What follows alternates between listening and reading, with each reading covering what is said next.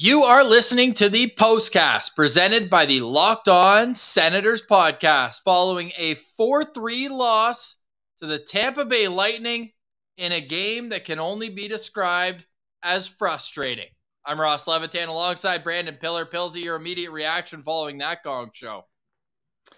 I mean, this was a wild game, Ross, because I can sit here and say the Ottawa Senators should have won that game and I can also sit here and say there is no chance the Ottawa Senators should have won that game. You know what I'm saying? Like, you can look at a bunch of different plays, like just quickly, and we'll get into them deeper. But that Timmy and Drake two on oh, when do you have those two guys make that play perfectly and you don't score there? Like, that doesn't happen very often. And like they talked about in the broadcast, that Ross Colton phantom high stick where it's like uh, the you got cottage internet there where it happens two seconds after and it's buffering where he puts his head back after Sandy's already skating away and then they obviously score on that ensuing power play. So you, you there's a lot of different directions. Uh, that's kind of my quick back and forth of it, Ross. So I'll let you take it away and I'll follow up with whatever direction you go next here.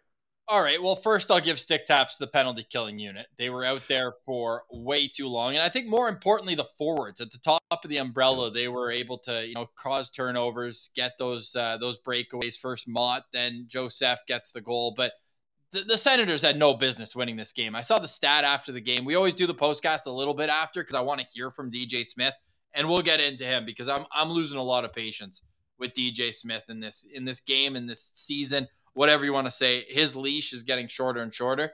The Senators have been outshot in 10 straight periods. That's three games and an extra period. Each one, not cumulatively, each one. And they're doing the same thing over and over. And I can listen to the argument. Artem Zub's out of the lineup. Yeah, that's your best defensive defenseman. Maybe there's going to be a bit of lag in how your D zone coverage is at times for the 20 minutes he's out there. No, it's a it's a team issue right now, and it starts with the leader.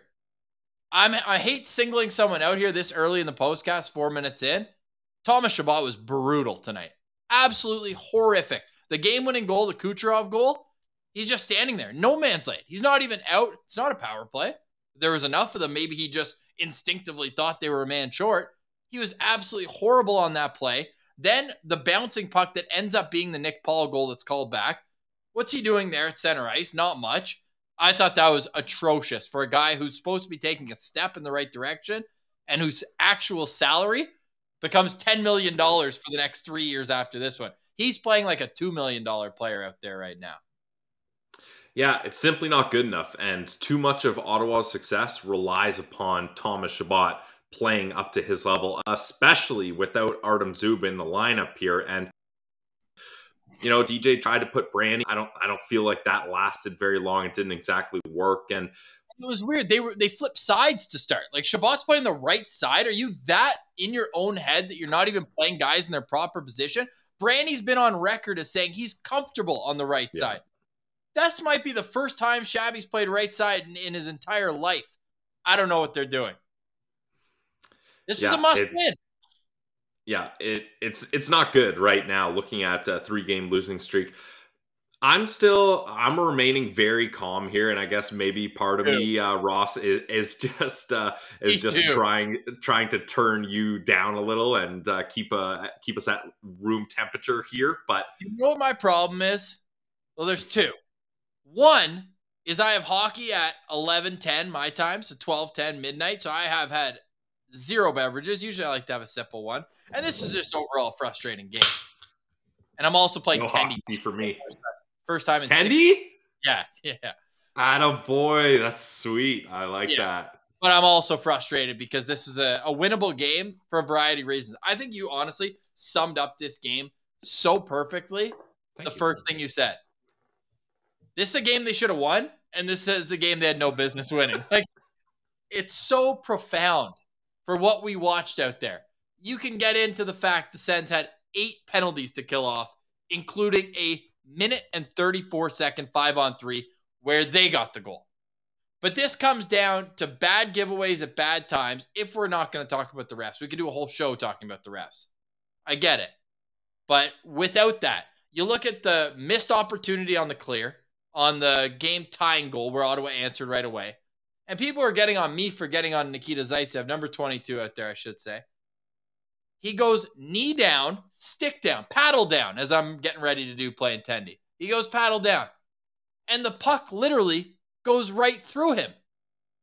Is that just luck or is that a lack of being able to get in front of it?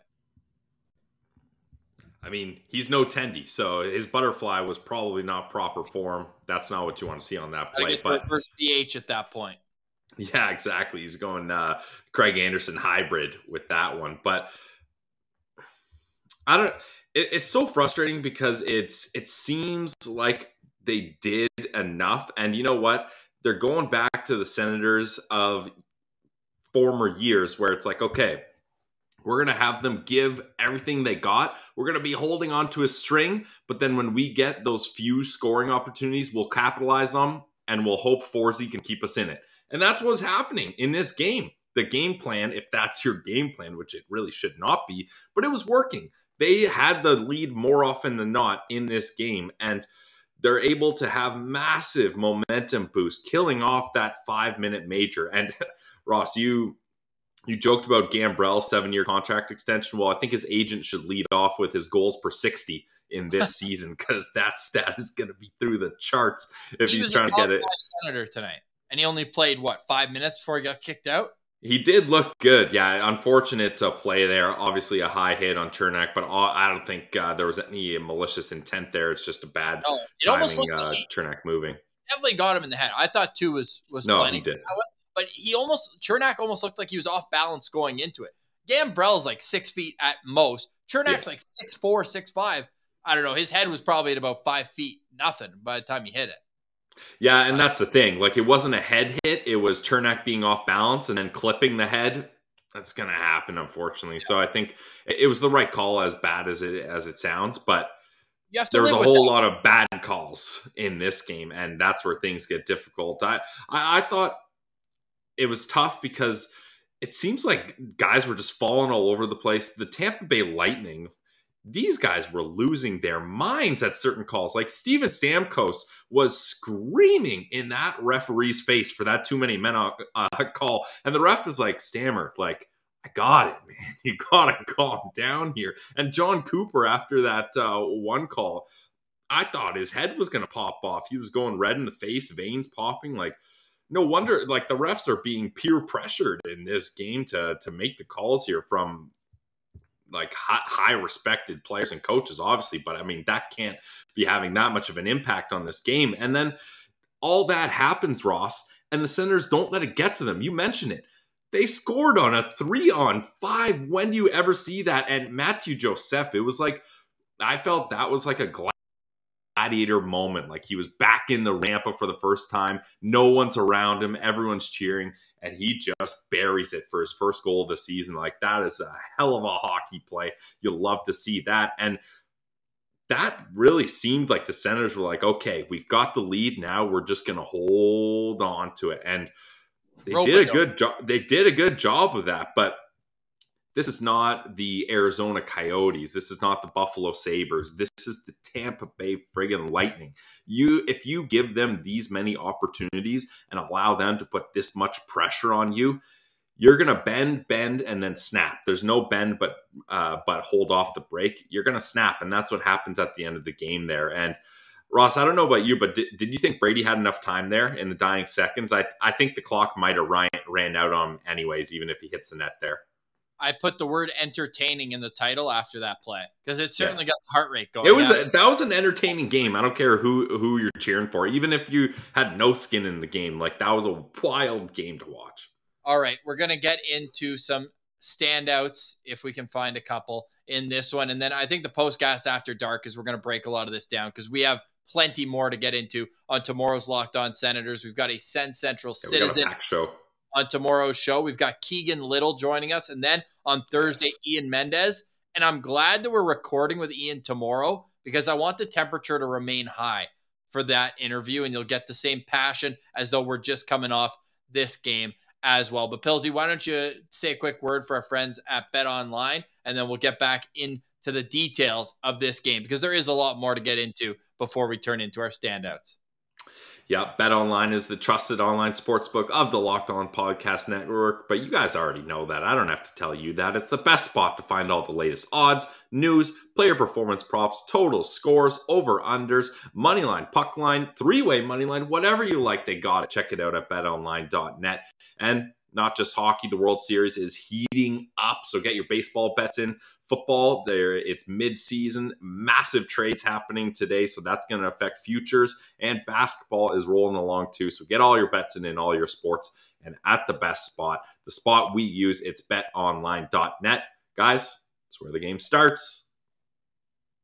All right, you're listening to the postcast. The score was 4 3 somehow some way. Nikita Kucherov got the game winning goal with two and a half minutes left. And now, for the second game in a row, the Ottawa Senators have given up the game winning goal against in the final five minutes. So that's a bit of a kick in the behind for sure in its own self. But the way this scoring summary went was just frustrating from the second period onwards. You'll take the Dylan Gambrell cheeky goal in the first period. The Senators Woo! in that period were outshot 12 to 3 and they come out with a one nothing lead. Like if that doesn't tell you how this game started, I don't know what does. Mikhail Sergachev, three minutes into the second period on a power play. I want to say that was like the fifth power play of the game. And then they continue to get power plays. I mentioned Mathieu Joseph gets a beauty, unassisted breakaway goal. That's me reminding myself to pack my helmet because the last time I played goalie, I didn't take my helmet off the shelf. Yikes, old that. school.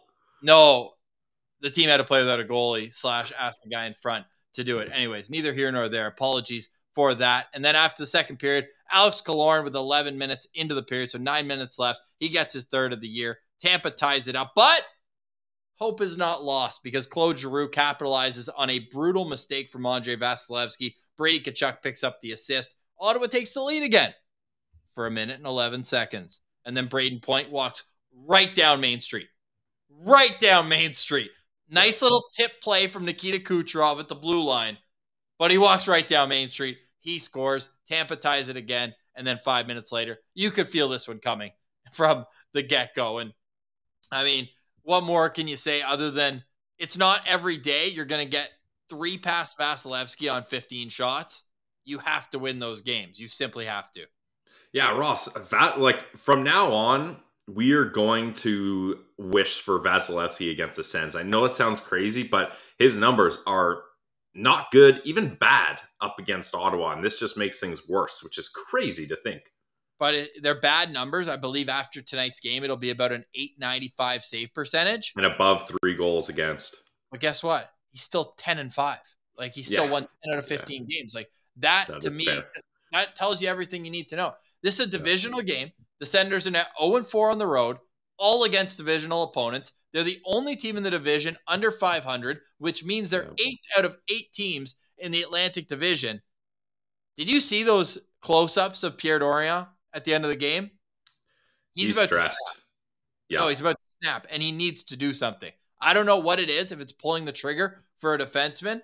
I know Chychrun's always the hot name. This guy's not even playing right now. He's yeah. so far out of the picture. And the price tag's insane. You have to do something, though. You cannot continue to lose every game. I don't care how close they are. The shots are ridiculous. Anton Forsberg should be, I would say, if they did the voting today, which obviously they don't, but you know how they do like rookie of the month? Shout out Shane Pinto. If you had a goalie of the month, this guy's got to be top three in the league right now. He, without him masking a lot of the problems on this team, yeah. it wouldn't even be close. Yeah, no, that's fair. I I don't know. I'm I'm not quite at the the angry panic level yet. I know everything you said is very true. And bottom of the Atlantic, this is you can't have this poor start, but I know he said it doesn't matter. The games are close. If they get a couple points here, they're feeling a lot better about themselves. But you're you're you are what your record says you are, and you're four and five. You're last place in the Atlantic, second last place in the Eastern Conference. So although I don't think it's it's terrible, smash the panic button mode time. you're to have your work cut out for you just trying to get back in the mix here. And we're only in the second month of the season in November 1st here. So it's to be tough. All, all I can do is hope that when Zub comes back, Chabot feels a little better. Although those guys playing together weren't much much better than Chabot has been now either. So you need bigger games from Chabot and you need bigger games from Timmy. I mean, yeah. Timmy's your top center now without Josh Norris, and he's been pretty invisible. I saw someone in the comments said, "Did uh, Timmy dress up as a ghost for Halloween because he's been he's disappearing recently?" And that is true. He he had a bunch. He had some pep in his step, Ross, and he made some good uh, zone exits and, and like good forechecking stuff like that. But I mean, you you need more from him here, and and Chabot hasn't been good enough. Like I, I I'm still cool temperature on DJ here, but it's not looking good. I mean, it's these are dire times here. Yeah, and it looks like Parker Kelly felt the wrath of DJ Smith as well after he took that uh, cross-checking penalty, which yeah. I think was pretty deserved at the end of it. But when you look at his ice time in this game as well, it was certainly affected. He played four shifts in the third period and two in the second after taking that penalty at the uh, at was at the end of the second period. All right, yeah, yeah, at the end of the yeah. second period when he took that penalty. So um, clearly he's not being used much. And look, 22. Say what you want about him. Five on five was a complete disaster. Like I agree with you that Chabot didn't look great. He was still a 60% Corsi tonight at five on five. And again, how much five on five was there at this game? Yeah. Tim Stützle was 13 shot attempts for, four against at five on five. I wow. still want to see more from him. Nikita Zaitsev at five on five, eight minutes and 24 seconds, one shot attempt for, and 13 against. Nick Holden, three, four, 14 against. Yeah. Guys, they're supposed to be defensive defensemen. I get it. They're going to take more defensive zone draws. That will lead to being on. I get it. I'm an apologist for defensive defensemen. I got a Jared Cowen jersey once upon a time. I have an Anton got that jersey. yeah, like I love defensive defensemen. Marc Methot back on this show Friday. Stay tuned yeah. for that. Defensive defensemen. I love when they're good. But when they're bad, there's nothing more noticeable. Yeah, Zub, I would say, is a two-way defenseman, Sean. Like he, he's got a little, he's got that that little pop to him sometimes as well. I think we're going to see it more and more, hopefully. No, Joe, no Volchenkov slander. We'll get to the comments very shortly as well, because I'm sure that if I'm this fired up, I'm sure you guys are as well. And you know what? Maybe it's because my parents were at the game too. They make the hour drive in from when they are, and it's like, come on, yeah, that's that's just a complete joke. Said some people were being rude to them in the hallway too, like an entitled fan base, an entitled fan base as well. Steve, go away. Um, all that to say, um, this game was just over basically before it started. It felt like even though they're they're leading, it's a it's a complete joke for me where this team's at right now, and the fact that we're not going into what we're um, what was supposed to be a bit of a, a brighter period. Yeah. You know, you you win four in a row, sure. You lose at home to end the homestand. We basically made excuses for them for that one. Even the Florida game, afternoon game, first game on the road. I label this a must win, and when that's the case, you got to be mad about it too. Yeah, no, that's that's fair. I I think you're you're hitting all the points on the head, Ross here, and there, there's not much. I can't really debate with you, and I can't really like match match your anger right now. So all, all I'll say is there's a lot of time left in the season here. I I think we need to hold on to hope that these guys can get clicking because yeah, DeBrincat still with only two goals, like he's going to heat up here. I mean, T- Timmy's going to heat up here. I think the defense can't get any worse, right? It can't get any worse than this. Know. So, I, I, mean, I watched the 2018 19 Ottawa Senators, so. uh. what we're seeing right now, yes, it can get worse. But like I said, this is a team that's been outshot in 10 straight periods, outscored in most of them. And then you get periods like the first one and this one where, yes, it's 1 nothing Ottawa, but is it? uh, yeah, after. The Sens were losing one nothing there, Ross. yeah, no doubt. Um, all right, so DJ Smith after the game looked to me like a very frustrated individual. Yeah. So here, here's what I'm going to settle for because I do think Pierre Dorion did his job for the most part. We knew the D corps was a little bit suspect going into the season.